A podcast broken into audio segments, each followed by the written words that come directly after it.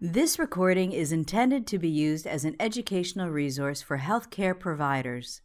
It is in no way a substitute for the independent decision making and judgment of a qualified healthcare professional.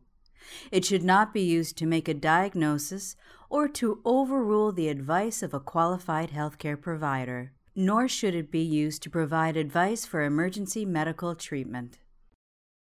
Safe Storage and Disposal of Medications by Dr. David Casavant. Finally, I'd like to talk about the appropriate storage and disposal of opioid medications.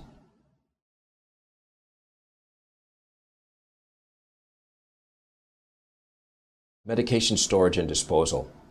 Opioids should be stored in a secured area, not in a medicine cabinet, which may be accessed freely behind a closed door. Often a locked storage area is preferred. Distribution of opioid medication should be by a responsible adult and not directly by a pediatric patient. Medication disposal information may be obtained at the time that the prescription is picked up from your local pharmacist.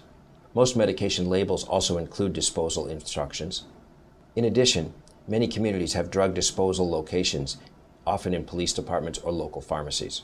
Most medicines may be discarded by mixing with an unpalatable substance, such as kitty litter or used coffee grounds, to avoid the accidental ingestion by animals or children. Capsules and tablets should not be crushed prior to disposal. This mixture should then be placed in a sealed container such as a plastic bag and disposed of in the household trash. Empty pill bottles should have all information on the prescription label obscured prior to disposal.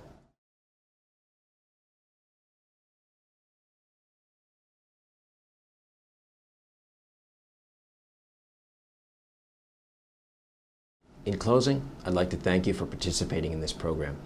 I hope that you found it both educational and valuable. This recording is a production of Open Pediatrics, a free and open access resource for pediatric clinicians worldwide. For more pediatric care materials or to join our global community, please visit our website at openpediatrics.org.